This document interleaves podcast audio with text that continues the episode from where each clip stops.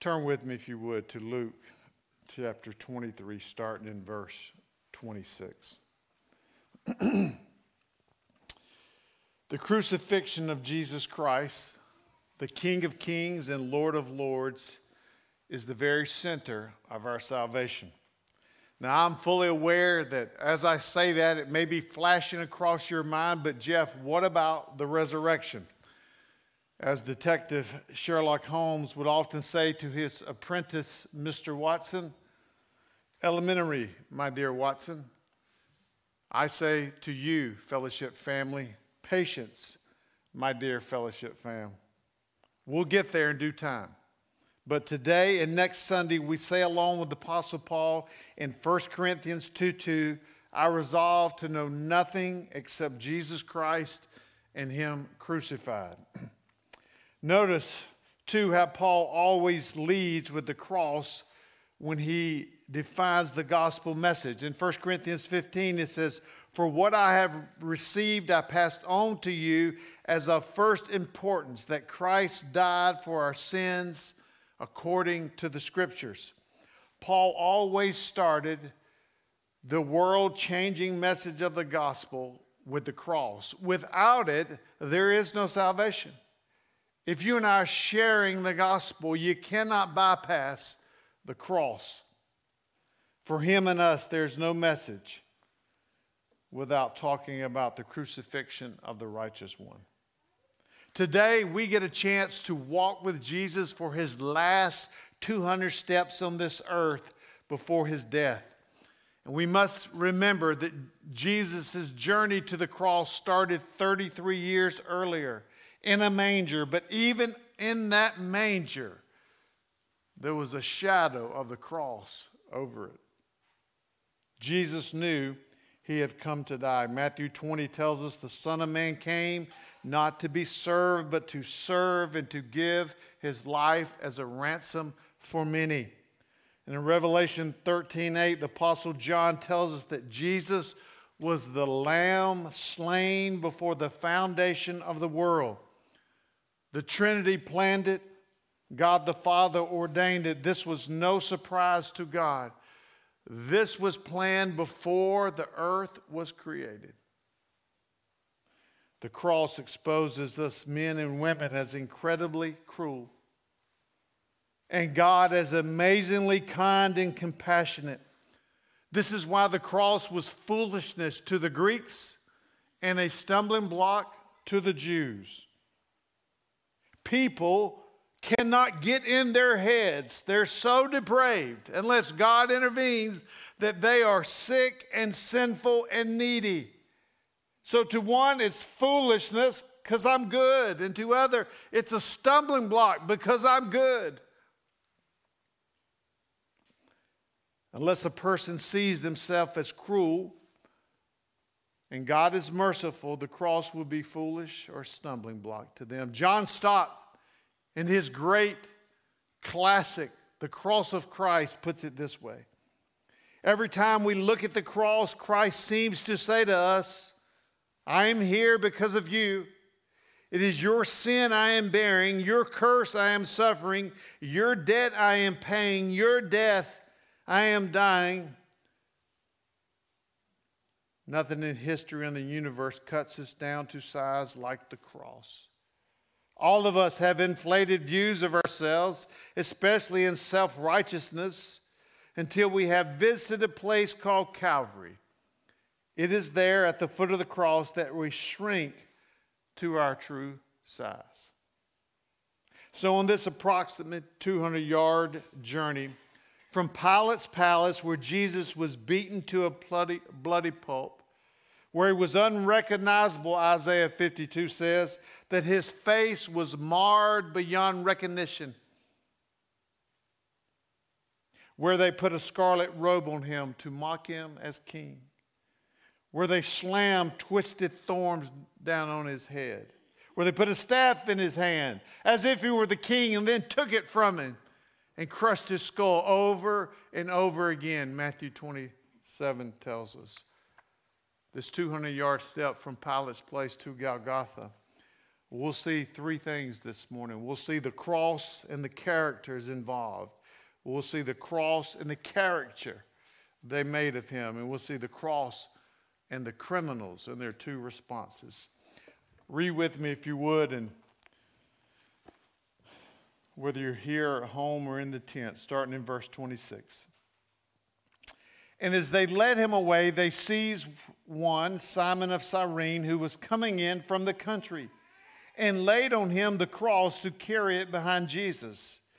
And there followed him a great multitude of the people and of women who were mourning and lamenting for him.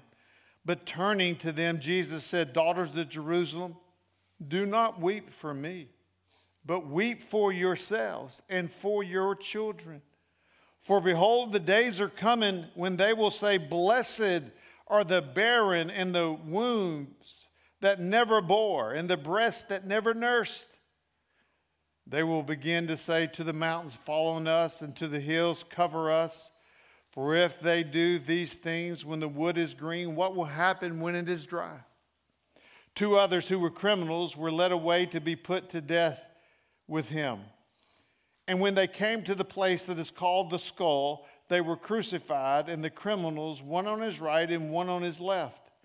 And Jesus said, Father, forgive them, for they know not what they do. And they cast lots to divide his garments.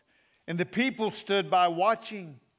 But the ruler scoffed at him, saying, He saved others, let him save himself. If he is the Christ of God, his chosen one. The soldiers also mocked him, coming up and offering him sour wine and saying, If you are the king of the Jews, save yourself. There was also an inscription over him This is the king of the Jews. One of the criminals who were hanged railed at him, saying, Are you not the Christ? Save yourself and us. But the other rebuked him, saying, Do not fear God, since you are under the same sentence of condemnation. And we indeed justly, for we are receiving the due reward of our deeds. But this man has done nothing wrong. And he said, Jesus, remember me when you come into your kingdom. And he said to him, Truly, I say to you, today you will be with me in paradise. The cross and its characters, or the characters, verses 26 through 31. It starts off with, and as they led him. So we ask the question, who are they? And if we go back in verse 13, it tells us who they were. They were the chief priests, the Sadducees, the high priest, the former high priest, the Sanhedrin made up of scribes and Pharisees. In some ways, it was the collective spiritual leadership of Israel. And the, also included the folks who were screaming, Crucify him, earlier that day. It also included the Roman soldiers. And the bottom line is they hated Jesus. One theologian put it this way this is, this is the greatest miscarriage of justice in the history of the world. Pilate had said three times that he is innocent. Pilate's wife warned him Jesus is innocent. This man has done nothing. The leaders of Israel know he's innocent, but they're blinded by their hatred. Jesus has and is a threat to their power. But as they led Jesus away, Luke tells us they seized a man named Simon of Cyrene who was coming in from the country, and they placed the crossbeam, probably not the whole cross, but the, just the horizontal beam, placed it on his back, and he walked with Jesus behind him on the cross. So, who is Simon of Cyrene? We have a name. We have a man named who carried the very cross of Christ. Jesus is carrying his cross into the city. Simon Cyrene, or out from the city, and Cyrene, the text tells us, is entering the city from the countryside. He says, from the region of Cyrene, which is modern day Tripoli in the country of Libya in northern Africa. Now, Jesus is exhausted, it's understandably. He has a loss of blood. Medical researchers have said his organs are hanging out, his lower sides of his body. He has a body that is in shock and excruciating pain. He's had no sleep, no sleep, and the text makes it clear that they laid this beam on the back of Simon of Cyrene. All the gospels mention this man by name. We do know this Simon is a Jewish name, and he was likely a Jewish worshiper who is traveling from Cyrene for the Passover. Jews came from all over the world. He probably has no idea what's going on in Jerusalem. He finds himself all of a sudden thrust into this situation where they grab him and they say, Carry his cross. Who is this? What is this? What is happening? His circumstances are out of control.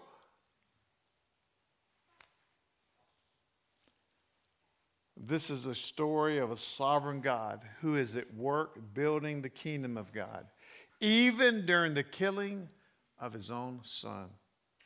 To the naked eye, old Simon is just a, he's just a random dude who got caught up in the fray of the execution of, in his mind, three criminals.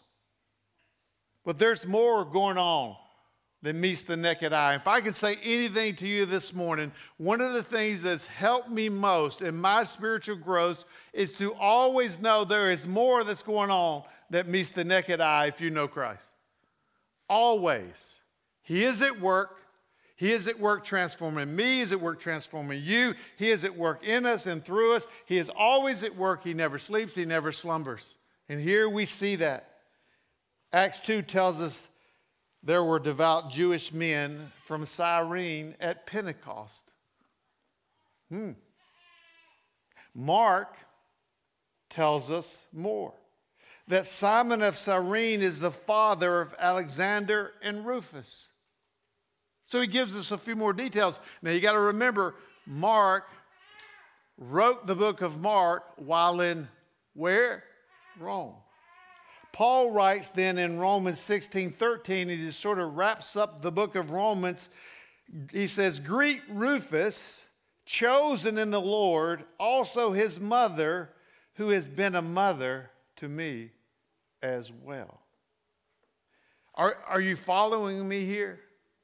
Are you, are you seeing the scriptures come together? Are you seeing that our naked eye can't see what God was doing on that day?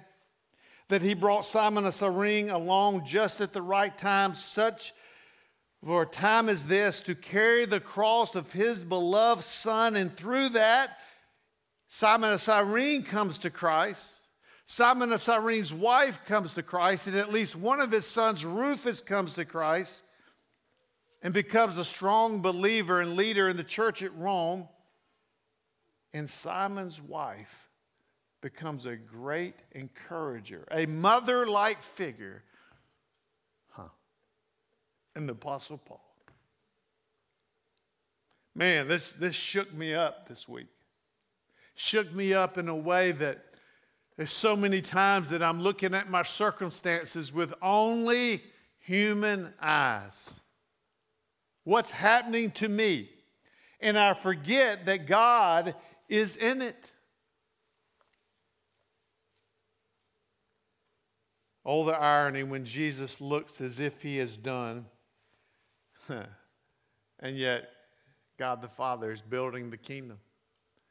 God, we've been talking about making room for the mission. God is always making room for the mission. If you want some encouragement this week, begin to see what happens to you as running through the sovereign hands of God. God, what are you doing? What are you up to? How do you want to use me? How do you want to use this to impact me and others? Simon of Cyrene. The second group of people or characters are the multitude. Verse 27 says, And there followed him a great multitude of people we met these folks back on Monday during the Passover week when Jesus came riding into Jerusalem on a donkey. Remember them? They had heard that Jesus raised Lazarus the, from the dead. They thought maybe, just maybe, He's the Messiah. They laid palm branches down, fulfilling Zechariah 9 9. But the reality is, Jesus didn't come through for them as they expected Jesus to come through for them. He didn't overthrow Rome, but instead, he attacked the temple as being irreligious, and he attacked the spiritual leaders of Israel. This is what many have called a fickled mass of people. They wanted Jesus for what he might do for them in the here and now, but he wanted, they wanted no part in what he needed to do in them, which was forgive their sins, invade their life, and transform their life. They wanted none of that. This is the beginning of the prosperity gospel group here, folks. They wanted power, and Jesus wanted God honoring life transformation. They knew about Jesus. They had some positive feelings toward Jesus, but they did not and would not entrust themselves to Jesus being King of kings in their lives. So we have Simon of Cyrene, we have the multitude, and thirdly, we have weeping women. In this particular scenario with the weeping women, we probably have mixed motives here.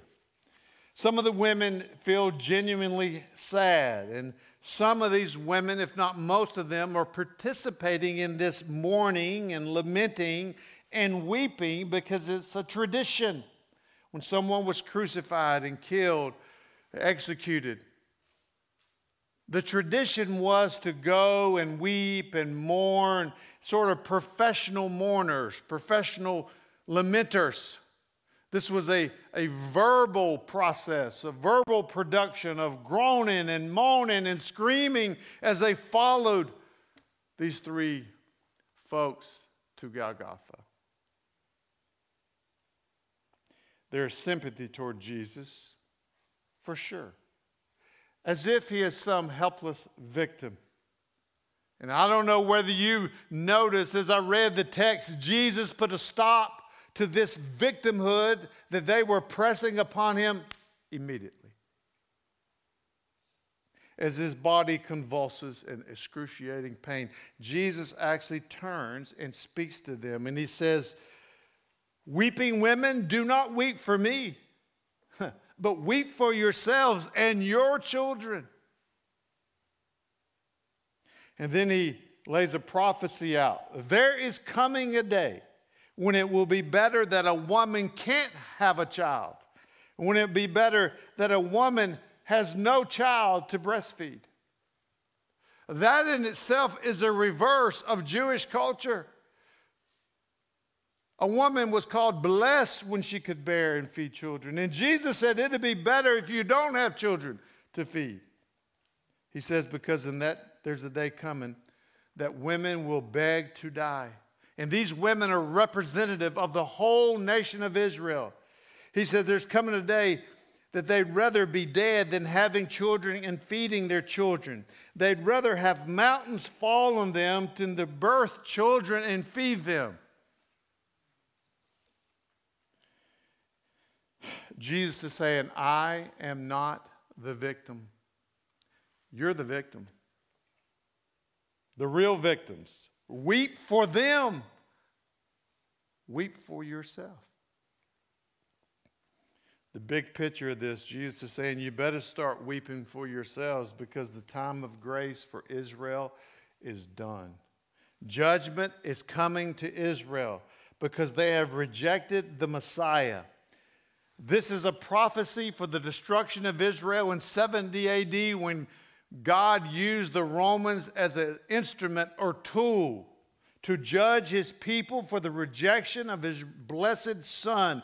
And Jesus tells these women to weep for Israel. Just as he was brokenhearted and wept in Luke 19 41 when he said, And when he drew near and saw the city, Jesus wept over it because he knew that they were going to reject him. He loved Israel. But this is accountability. Jesus is brokenhearted over Israel.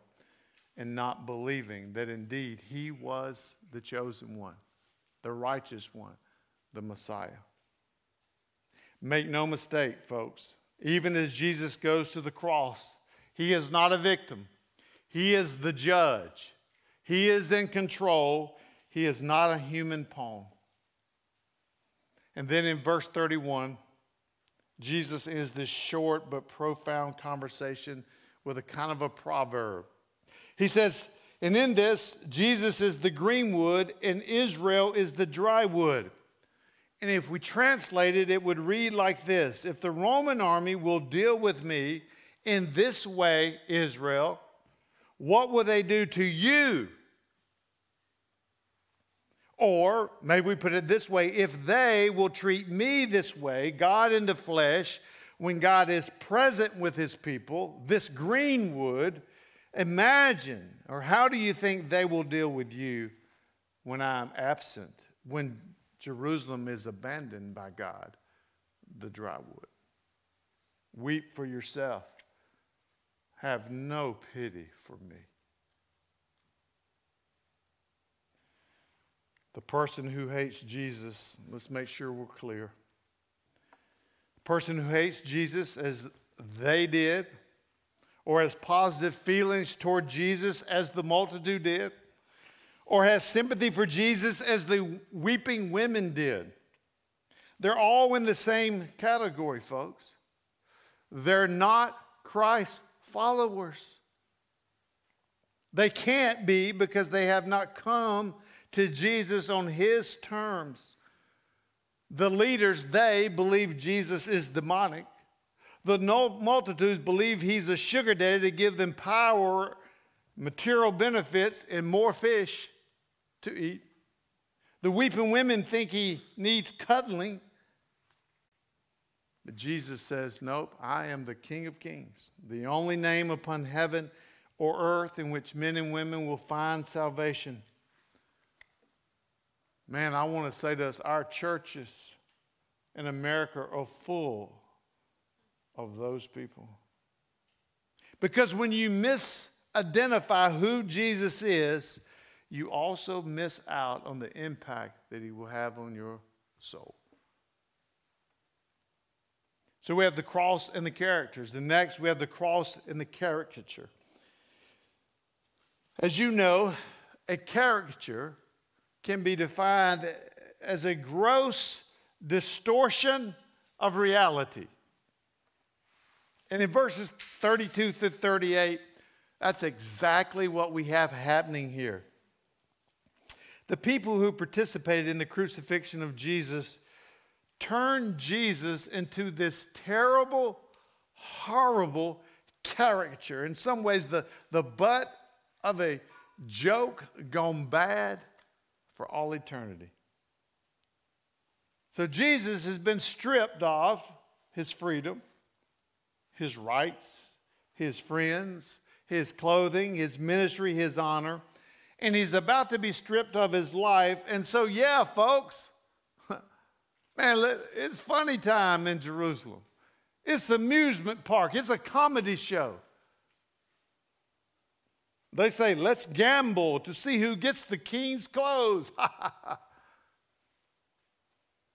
He's been supposedly saving others, can't save himself. Some old savior he is. Funny. He's supposed to be the chosen one of God. But we about to kill the chosen one. Hmm. Want some cheap wine, Jesus? Drink up, big fella. Hey, Jesus, you know there's a sign above your head? It says you the king of the Jews, man. It's good to be in your presence.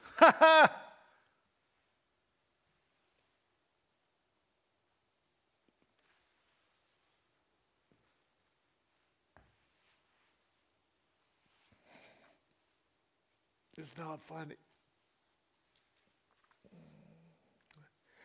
From God's viewpoint is evil, it's depraved.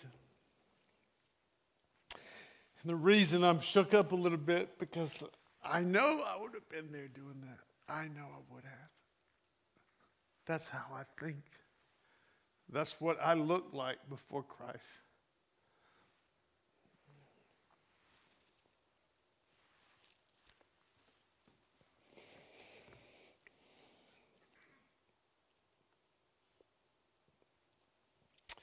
These are people who are the hands and feet of the devil of hell. These people are gawking like they're looking at a car wreck in verse 35. The ruler scoffed at him. Soldiers mocked him, gawking and scoffing and mocking, while he wears the royal crown of thorns. They said and did these things right in the face of the living God, in the face of the only righteous man to ever live. And what was Jesus' response? Father, forgive them, for they know not what they do. Which is exactly what Isaiah predicted hundreds of years before in Isaiah 52 12, 53 12. He poured out his soul to death and was numbered with the transgressors. Yet he bore the sin of many and makes intercession for his transgressors.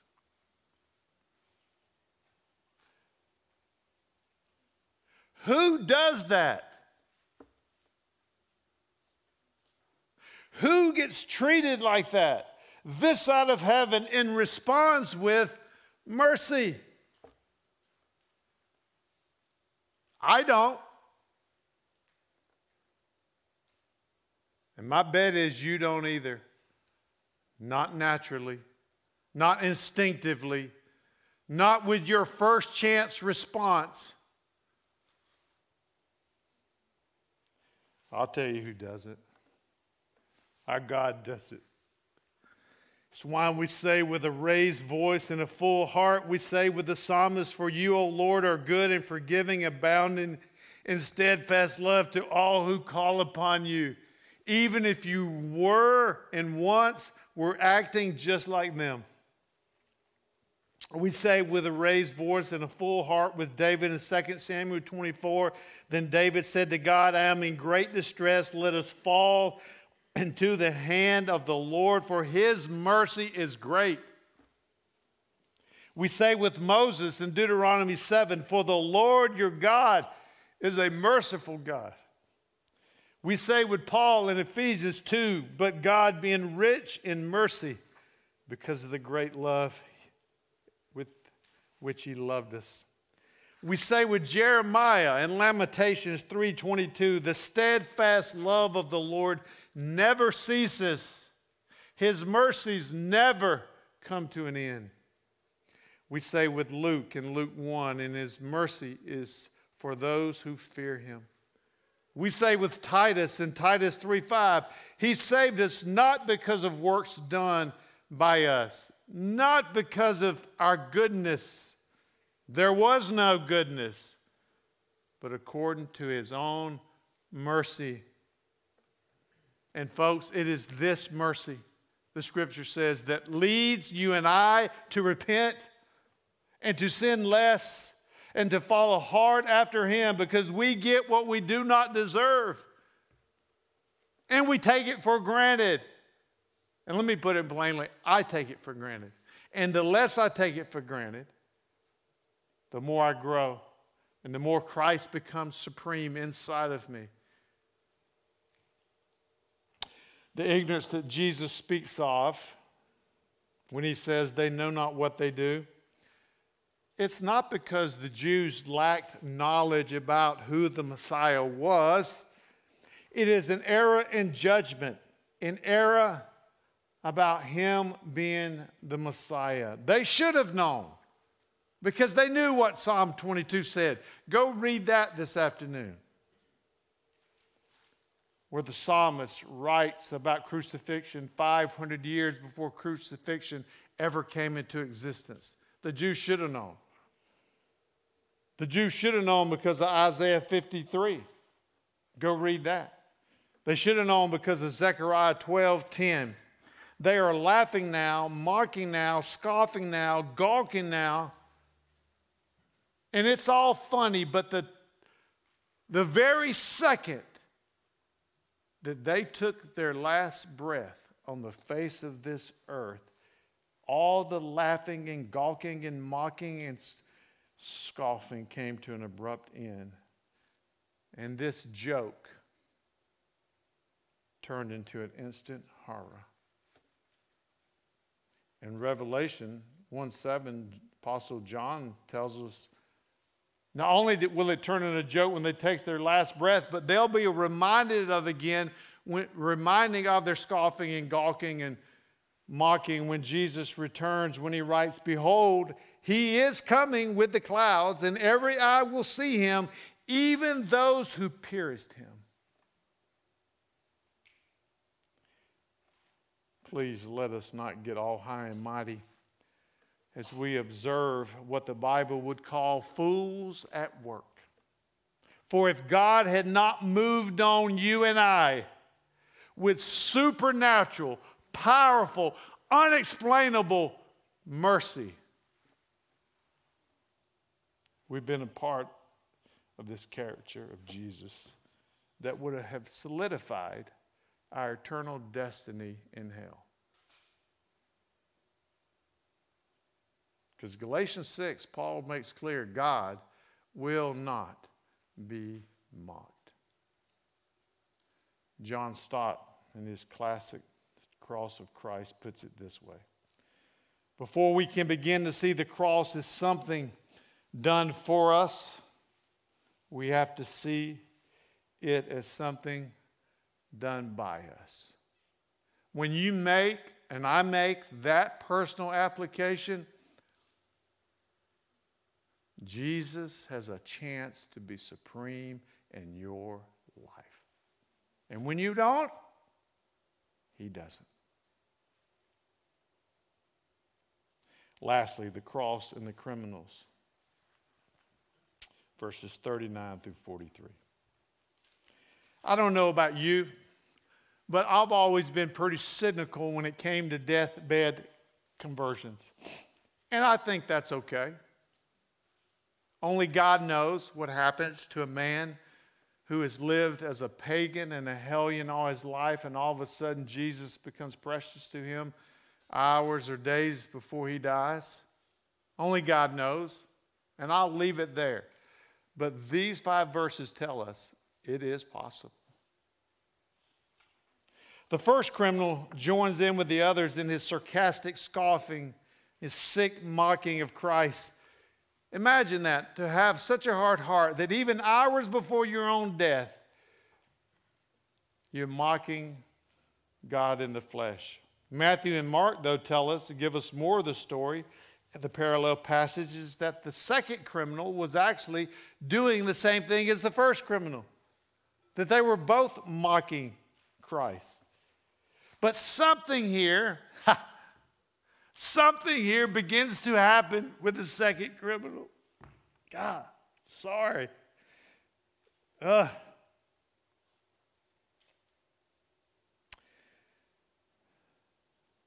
As his body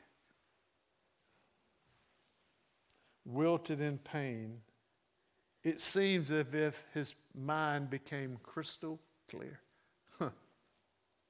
One writer said, and I agree with him, what you are witnessing here is a divine, sovereign miracle of salvation where God, as only God can do, makes the blind see.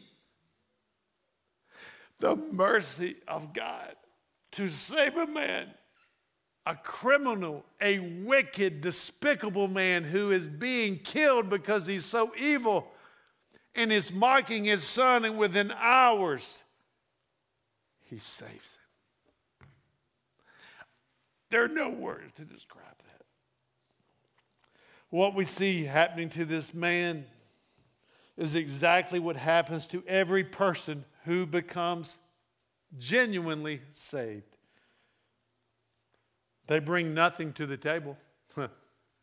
you bring nothing to the table, just as that criminal brings nothing to the table.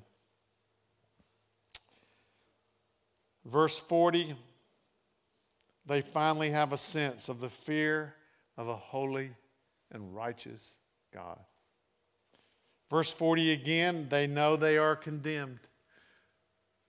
They know they are not worthy to spend eternity with God in heaven. Verse 41 they finally see their sin clearly.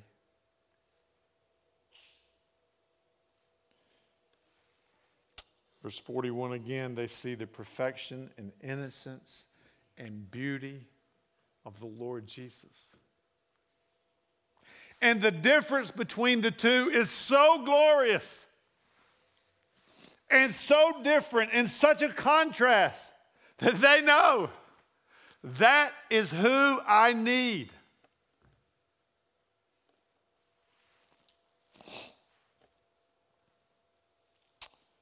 And then in verse 42, this criminal says, Jesus, remember me when you coming to your kingdom. Here's what we know here no one comes into the kingdom of God unless the very righteousness of Christ covers that person.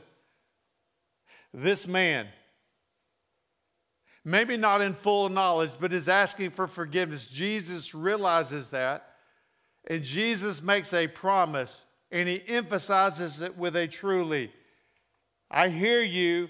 I understand what you're asking for, and I'm the one that you need to ask because I can deliver. And today, when you take your last breath, you will be with me in paradise. Promise.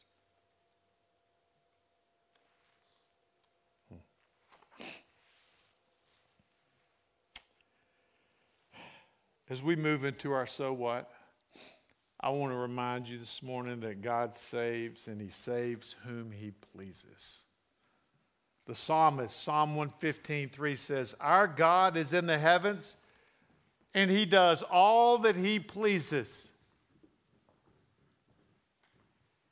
He's never backed into a corner to do something He hates to do. He's always acts according to His own good pleasure. And it was pleasing to God to send his son to the cross. As ironic as that is, Romans 8 tells us he did not spare his own son. It was pleasing to God to save this criminal. Huh. Imagine that. And it was pleasing to God to save you. Hebrews 12 3 tells us, in light of that, and this is your so what? So consider him. So consider the Lord Jesus Christ, who endured such opposition from sinful men, so that you will not grow weary and lose heart. Translated, so that you will make him supreme in all of your life. Consider him. And I want you to do that this morning. Consider him who suffered on your behalf and saved you when you were unsavable. Take a minute to ask the question so what?